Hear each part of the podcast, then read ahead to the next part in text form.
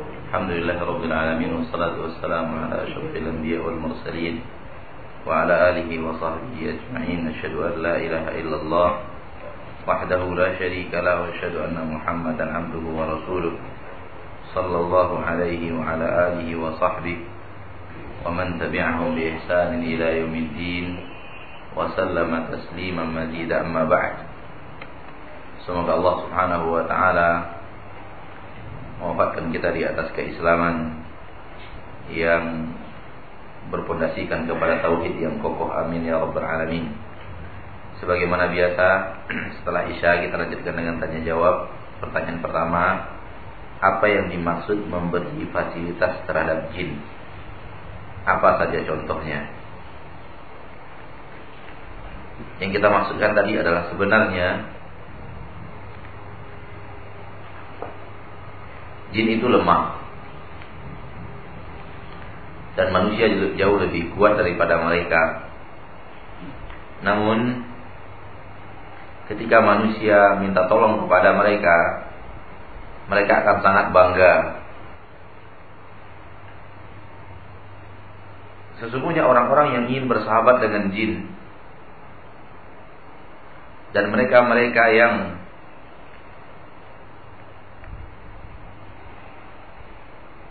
ingin memiliki bantuan-bantuan daripada jin,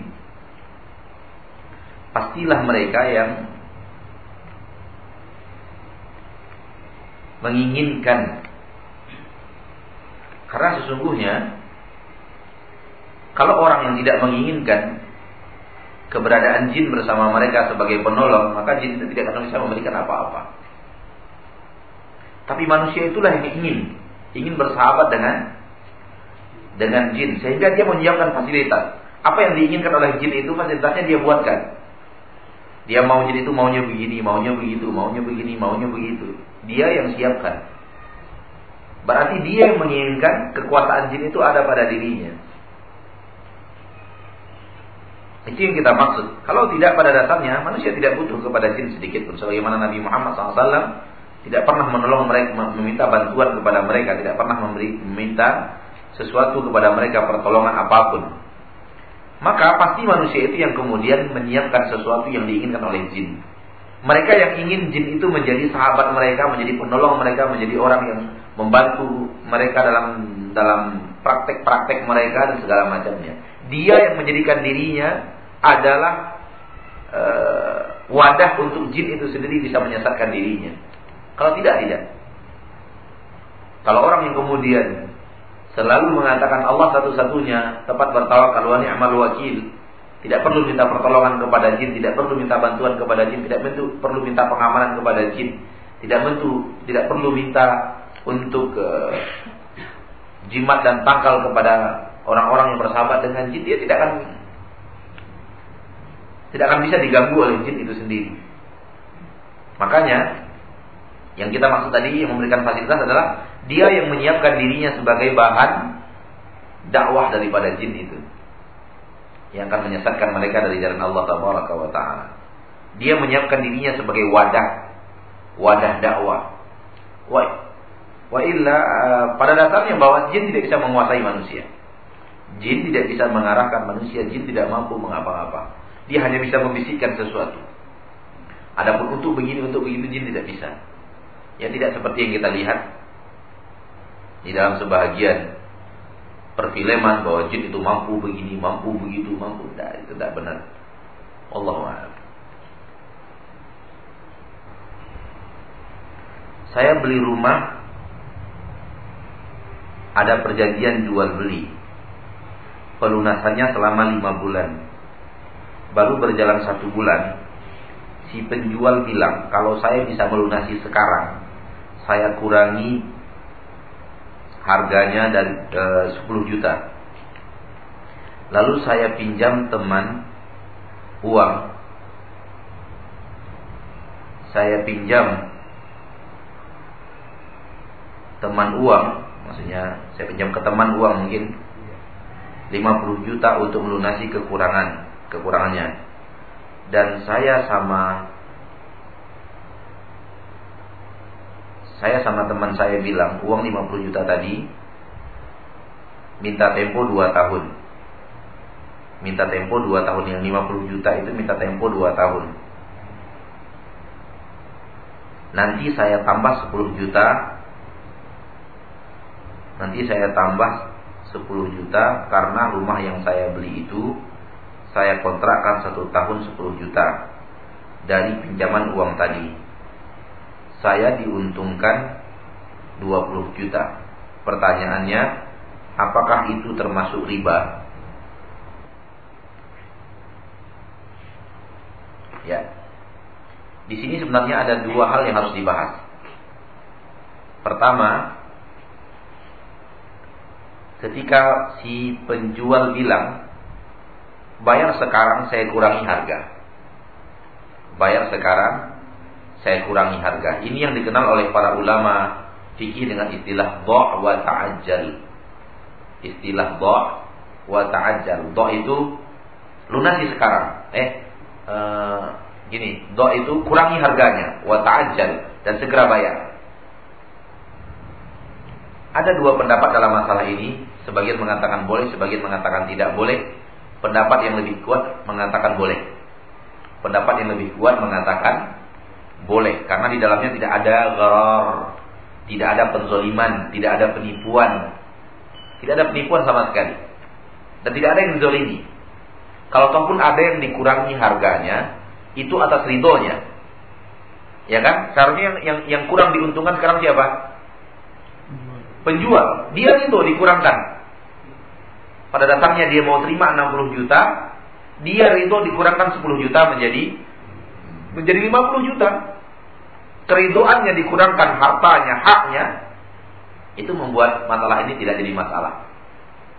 Dan biasanya, biasanya orang ini butuh uang ini karena suatu keperluan. Dia juga diuntungkan untuk itu. Biasanya seperti itu. Orang yang segera mau dia mengurangkan hartanya, mengurangkan haknya agar dibayar cepat, dikurangkan harganya, itu biasanya diuntungkan dengan pembayaran tunai. Jadi sebenarnya permasalahannya tidak ada penzoliman sama sekali, ya. E, sebagian ulama yang melarang mereka melihat dari dari bahwa perniagaan ini telah terjadi dua harga. Perniagaan ini telah terjadi dua harga, telah terjadi sebuah kesepakatan yang dilanggar sehingga terjadi dua harga. Harga pertama 60 juta, harga kedua 50 juta. Seperti itu. Atau kalau katakanlah tadi dia beli 200 juta dalam 6 5 4 kali pembayaran 50 juta 50 juta misalnya telah kurang dari 200 juta menjadi 190 juta dan begitu seterusnya. Pada dasarnya tidak apa-apa karena di sini tidak ada penimbahan, penambahan. Di sini tidak ada penambahan padahal riba itu dari bab apa? Penambahan. Bab penambahan bukan bab pengurangan. Adapun pengurangan dengan cara yang seperti ini dibolehkan. Intinya penjual mengurangi keuntungan yang dia dapatkan. Itu biasanya seperti itu. Pengurang, penjual mengurangi keuntungan yang dia dapatkan. Itu boleh dalam agama kita. Lalu pembahasan yang kedua, saya pinjam uang teman 50 juta untuk melunasi kekurangannya. Dan saya bilang sama teman bahwa yang 50 juta tadi saya yang 50 juta tadi saya minta tempo 2 tahun. Nanti saya tambah 10 juta karena rumah yang saya beli itu saya kontrakkan satu tahunnya 10 juta. Dari pinjaman uang tadi saya diuntungkan 20 juta. Pertanyaan apa itu riba? Jelas ribanya. Ini jelas ribanya. Pinjam 50 juta, nanti saya tambahkan 10 juta. Itu jelas riba. Ini riba kontan ini riba yang betul-betul riba jelas. Kita pinjam uang, lalu kita menjanjikan pembayaran lebih. Menjanjikan pembayaran lebih itu riba. Wallahu a'lam. Silakan yang bertanya, Pak. Silakan, Pak. Silakan, Pak. Nabi Sulaiman jin itu ada ceritanya diperintahkan oleh Nabi untuk mengambil mutiara khusus untuk Nabi Sulaiman. Itu khusus untuk Nabi Sulaiman alaihissalam. Karena Nabi Sulaiman berdoa kepada Allah, "Habli mulkan la bagi li ahadin min ba'di." Ya Allah berikan aku kekuasaan sesuatu yang tidak Engkau berikan kepada siapa pun setelahku. Fasakharna lahu uh, maka Allah Subhanahu wa taala berikan kepada dia beberapa kekuasaan yang tidak bisa dilakukan oleh orang lain. Bahwa Nabi Sulaiman bisa terbang dengan angin. Ya kan? Bisa terbang dengan angin dan Nabi Sulaiman bisa menguasai e, jin dan Nabi Sulaiman bisa menguasai bahasa binatang dan yang lainnya. Termasuk jin. Oleh karena itu ketika Nabi Muhammad SAW satu saat sholatnya digoda oleh jin dan Nabi Muhammad SAW mencekiknya, sampai kata Nabi Muhammad, aku merasakan dinginnya air liurnya di tanganku. Dan ini menunjukkan bahwa jin itu punya air liur. Dan ini juga menunjukkan bahwa air liur jin tidak najis. Karena tidak ada riwayat setelahnya Nabi Muhammad mencuci lagi. Artinya Nah, ee, ketika Nabi Muhammad mencekiknya, dan Rasulullah SAW mengatakan saya ingin mengikatnya agar besok pagi dimainkan oleh oleh anak-anak kota Madinah. Namun ketika saya ingat doa saudara saya Sulaiman, saya lepaskan. Saya lepaskan. Jadi jin di zaman Nabi Sulaiman alaihissalam itu mukjizat Nabi Sulaiman. Mukjizat Nabi Sulaiman alaihissalam sama dengan mukjizat-mukjizat nabi-nabi kita yang lainnya. Kelebihan yang diberikan oleh Allah. Di zaman Nabi Muhammad banyak sekali mukjizat bulan terbelah di zaman Nabi Muhammad sallallahu alaihi wasallam. Air mengalir dari celah-celah dari jari Nabi Muhammad sallallahu alaihi wasallam untuk berwudu, untuk minum. Banyak sekali sesuatu yang yang Allah berikan kelebihan untuk para nabi dan para rasul. Namun Nabi yang mulia sallallahu alaihi wasallam dalam syariat beliau tidak boleh bersahabat minta tolong kepada jin. Ya. Allah ada yang langsung silahkan. Silakan. Di sini kita dikatakan oleh pengarang tadi bahwa mereka punya ilmu juga. Mereka musuh-musuh para nabi punya ilmu dalam kebatilan mereka. Dalam kebatilan mereka mereka punya ilmunya juga.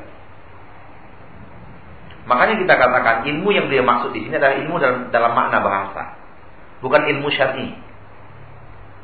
Karena ilmu yang sesungguhnya, ilmu yang dicintai oleh Allah adalah ilmu syar'i. Sementara ilmu yang mereka miliki adalah ilmu untuk membantah kebenaran. Berarti bukan ilmu syar'i. Makanya beliau mengatakan ilmu di sini harus diterangkan bahwa ilmu itu ilmu dalam makna bahasa yang beliau inginkan, bukan ilmu dalam makna syariat.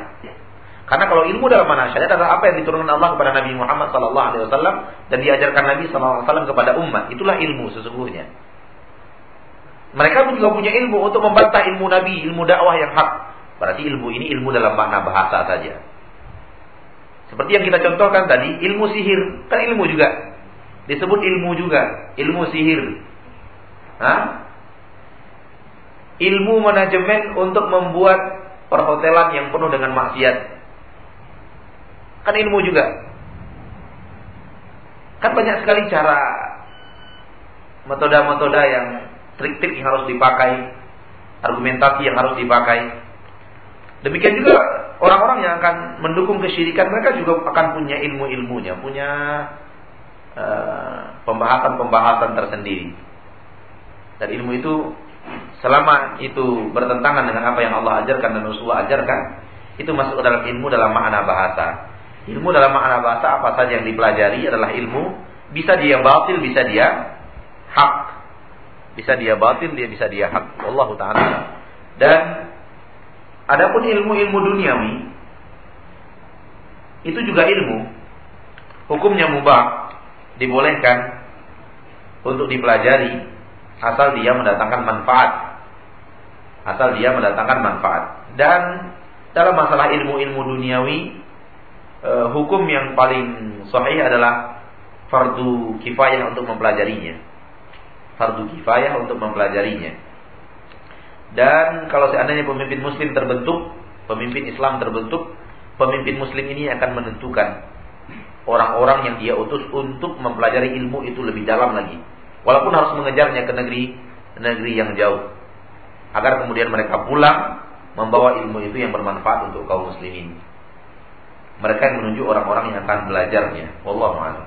Begitu yang diterangkan oleh para ulama. Itu ilmu juga. Namun yang beliau maksudkan di sini bukanlah ilmu itu. Yang beliau maksudkan di sini adalah musuh-musuh dakwah nanti akan pakai argumentasi, pakai hujah, pakai dalil, pakai yang lainnya. pakai ilmu-ilmu untuk kesesatan mereka, mereka juga memakai argumentasi yang harus kita bantah dengan ilmu yang hak. Pertanyaan berikutnya saya berdagang mobil dengan sistem kerjasama. Saya pemodal, dia pelaksana. Kalau ada keuntungan hasilnya langsung dibagi. Kalau rugi kerugian tidak saya yang menanggung kerugian dibebankan dibebankan kalau rugi kerugian tidak saya yang menanggung. Kerugian dibebankan ke keuntungan yang berikutnya. Apakah ini dibolehkan? Biar saya beri contoh dulu. Ini tidak diberikan contoh. Saya takut salah memahami pertanyaan. Hari ini dia jual mobil untung 50 juta. Maaf, terlalu banyak. Untung 10 juta. Langsung dibagi dua. Ini dapat 5 juta, ini dapat 5 juta. Besok beli mobil lagi. Rugi 5 juta. Tidak dibagi uang itu, di, dijalankan lagi. Uang yang ada dijalankan lagi. Beli mobil lagi dengan uang yang ada tadi. Beli mobil lagi, untung 10 juta. Potong 5 juta. Berarti keuntungan hanya hanya 5 juta. 5 eh, juta untuk uh, 5 juta dibagi dua.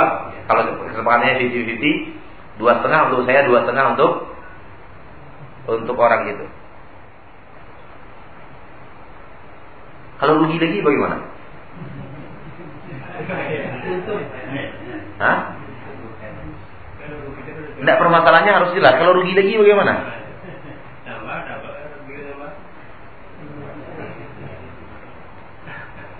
Nah permasalahannya kalau kalau sekedar begini saya sangat mudah, sangat mudah disepakati kan.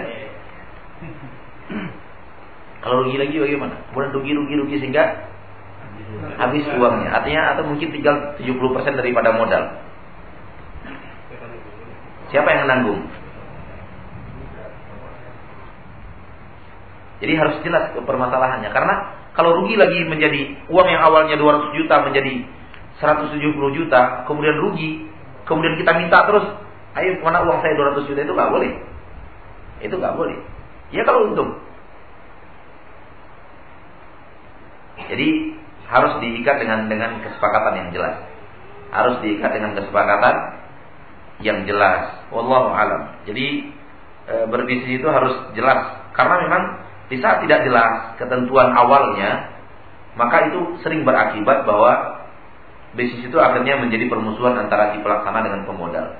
Karena keterangan awalnya nggak jelas. Allah alam.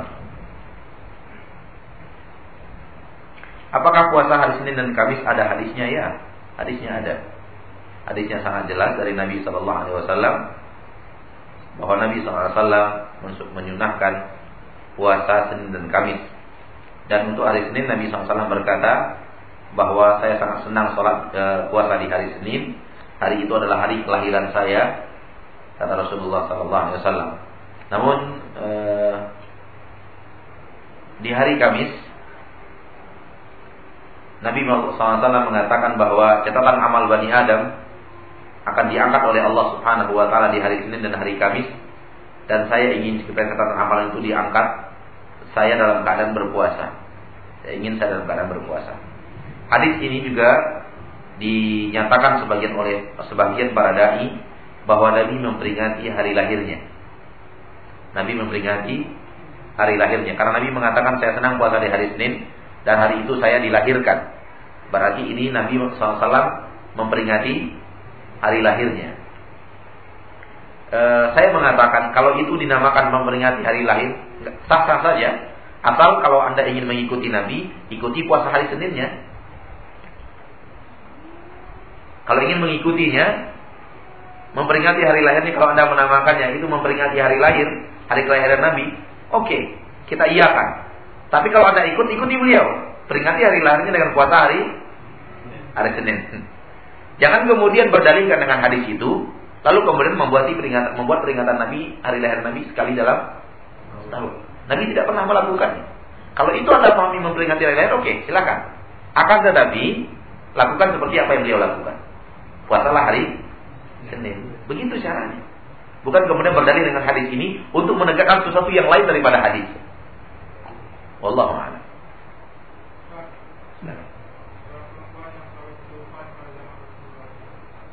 Ya. Tentang kesohihan riwayatnya. E, riwayatnya sahih. Riwayatnya saya tapi saya tidak tidak tidak hafal riwayat siapa. Tapi riwayatnya sahih. Wanita yang kesurupan di zaman Nabi SAW dan minta kepada Rasulullah SAW untuk didoakan agar disembuhkan oleh Allah. Nabi berkata kepadanya, pada wanita tersebut, aku kamu saya berikan dua pilihan, aku doakan dan kamu sembuh atau kamu bersabar untuk surga. Akhirnya wanita tersebut memilih saya lebih mau bersabar untuk mendapatkan surga, namun tolong doakan kepada Allah agar ketika aku kesurupan auratku tidak terbuka. Hadisnya sahih, akan tetapi saya tidak hafal riwayat siapa, tidak hafal. Nah, menghafal itu sangat berat sekali. Untuk yang bisnis mobil, untuk yang bisnis mobil, saya menyarankan bahwa pembagian hasilnya supaya aman pembagian hasilnya tidak pada setiap transaksi jual beli. Karena kalau pada transaksi jual beli itu bagi hasil dan bagi untung bagi ruginya, maka setiap mobil yang dijual rugi, pemodal harus menanggung rugi. Pemodal harus menanggung rugi. Kenapa? Karena pada dasarnya si penjual, pengusaha juga telah menanggung rugi.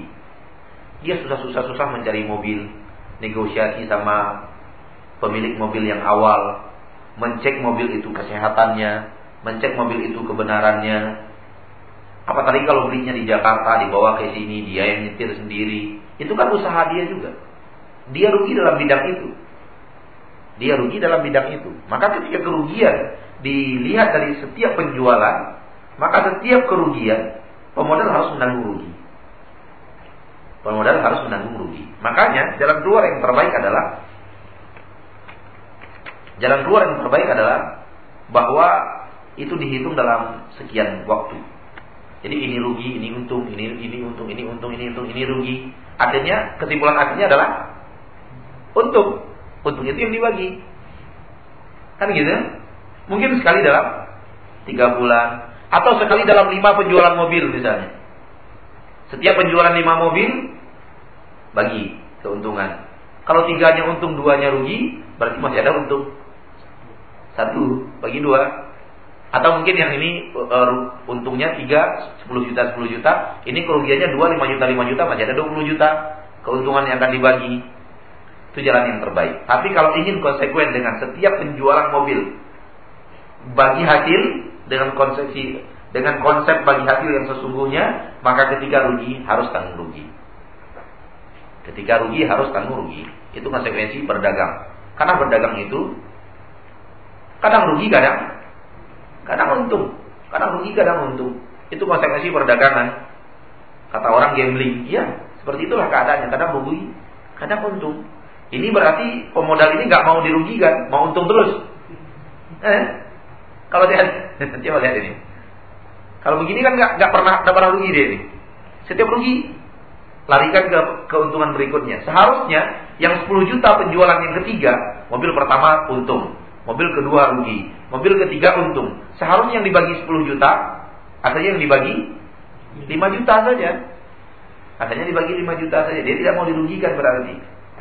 Nah, di sini permasalahannya maka buat kesepakatan yang baik supaya sesuai dengan konsep syariat Islam dan kemudian tidak tidak apa namanya tidak ada pembicaraan di belakang karena nanti kalau seandainya tanpa keterangan yang sangat jelas bisa saja rugi bertubi-tubi bisa saja rugi bertubi-tubi ya artinya orang yang menjual mobil di barang kita bertubi-tubi yang lihai-lihai saja sehingga kita tidak bisa melihat ke, ke kekurangan daripada mobil itu kan bisa saja kan bertubi-tubi akhirnya siapa yang akan nanggung ruginya kalau akhirnya modal akan termakan oleh penjualan yang terus merugi. Siapa yang akan menanggung ruginya? Jadi hal yang seperti ini harus jelas. Maka usulan kita adalah buat sesuatu yang lebih sesuai dengan syariat dan merasa diuntungkan. Dan kalau seandainya pedagang seperti ini, kan dia bisa berhak untuk menentukan kesepakatan baginya jangan 50-50 lah. Karena kerugian saya sangat besar kemungkinan rugi untuk tanggung.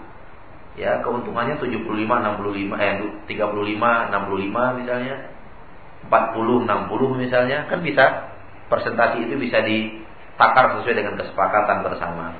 Allah a'lam. Pada intinya tidak boleh. Tidak boleh karena ketika kerugian itu dia tanah dia dia dia bebankan kepada siapa?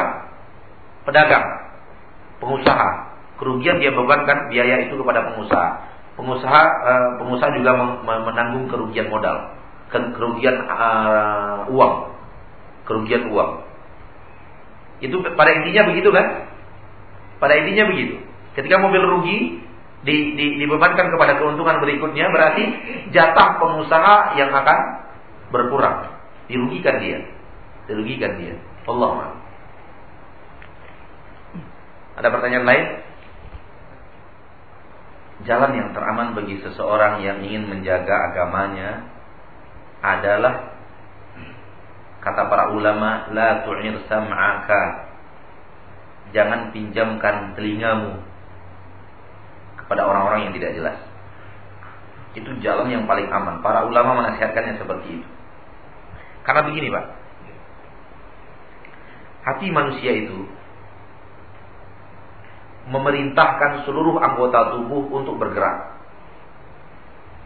Jadi yang memerintahkan seluruhnya adalah hati. Namun dari seluruh anggota tubuh yang bisa mewarnai hati itu dua. Tidak ada yang lain yang bisa mewarnainya. Satu mata, yang kedua telinga. Oleh karena itu, tiga unsur ini sering disebut dalam Al-Quran. Hati, penglihatan, pendengaran. Coba kita baca Al-Quran, akan sering kita temukan Al-Quran berbicara tiga unsur bahagian ini wa ja'alna lahum sam'an wa absaran wa afidah. Kami ciptakan untuk mereka pendengaran, penglihatan dan hati. Khatamallahu ala qulubihim wa ala sam'ihim wa ala absarihim. Kami kunci mati. Kami kunci mati. Allah qulubihim hati mereka wa ala sam'ihim pendengaran mereka wa ala absarihim penglihatan mereka. Ketiga-tiganya disebut wala taqfu ma laysa laka inna sama wal basara wal fuada kullu ulaika kana anhu mas'ula jangan ikuti apa yang kamu tidak memiliki ilmu tentangnya sesungguhnya pendengaran penglihatan dan hati mereka akan dimintai pertanggungjawaban oleh Allah di dalam surah Al-A'raf walaqad zara'na li jahannama katsiran minal jinni wal ins lahum qulubun la yafqahuna biha wa lahum adhanun la yasma'una biha walahum a'yunun la yusiruna biha. Mereka punya hati tapi tidak mau memahami. Mereka punya telinga tapi tidak mau mendengarkan. Mereka punya mata tapi tidak mau melihat. Disebutkan tiga unsur ini. Berkata para ulama, kenapa tiga unsur ini disebut? Karena hati adalah kepalanya. Hati adalah kepalanya yang akan memerintahkan semuanya. Dan yang bisa memberikan warna terhadap hati itu hanya dua. Anggota tubuh yang lain tidak bisa. Anggota tubuh yang lain hanya men menjalankan perintah hati dan dia tidak bisa mewarnai hati. Lidah tidak bisa mewarnai hati. Tangan tidak bisa mewarnai hati. Dia hanya menjalankan perintah hati. Namun mata dan telinga dia di samping menjalankan perintah hati untuk mendengar, untuk melihat, dia bisa memberikan warna ke dalam hati. Makanya para ulama mengatakan soal telinga jangan pinjamkan kepada orang-orang yang tidak kita ketahui kebenarannya. Itu jalan yang paling aman, wallahu a'lam. Apakah kemudian kita nanti akan dibilang orang begini, begitu, begini dan begitu dan segala macam? Itulah perjuangan untuk menempuh jalan kebenaran.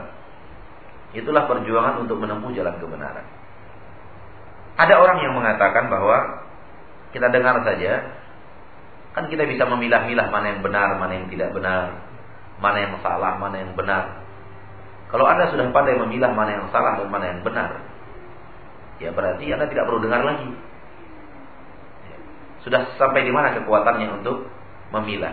Kalau memang Anda punya punya punya pondasi yang sangat kuat silakan. Tapi apakah yakin bahwa kita punya pondasi yang sangat kuat untuk memilah-milah itu? Oleh karena itu nasihat umum dari para ulama yang ter, yang paling paling yang paling banyak kita temukan adalah hati-hati. Bahkan e, salah seorang ulama ternama Muhammad bin Sirin, ulama ternama di kalangan tabi'in datang kepadanya salah seorang daripada ahli qadariyah. Ahli qadariyah orang tidak beriman dengan qadar. Dia berkata, "Wahai Ibnu Sirin, saya ingin mengucapkan beberapa kata di depanmu." Kata Ibnu Sirin, "Saya tidak mau mendengarkan." Saya ingin membacakan hadis Nabi, saya tidak mau dengarkan Ibnu Sirin. Saya ingin membacakan Al-Quran, saya nggak mau dengarkan. Ibnu Sirin, Ibnu Sirin. Jadi uh, ini itu nasihat para ulama. Karena inilah yang lebih menjaga. Inilah yang lebih menjaga uh, kita punya akidah supaya tidak tersalah. Karena sering sekali ketika kita lalai dan hati kita sedang lalai dan hujah yang syubhat yang yang datang begitu kuat, hati kita kalah hati kita kalah. Wallahu a'lam. Wallahu Sampai di sini pertemuan kita. Semoga Allah Subhanahu wa taala selalu membimbing langkah kita ke jalan yang hak. Semoga Allah Subhanahu wa taala selalu mampu memberikan kita untuk selalu bertahan di atas tauhid yang hak ini sampai akhir hayat. Kita akhiri subhanakallahumma bihamdik asyhadu an la ilaha illa anta astaghfiruka wa atubu ilaik. Alamin. Wassalamualaikum warahmatullahi wabarakatuh.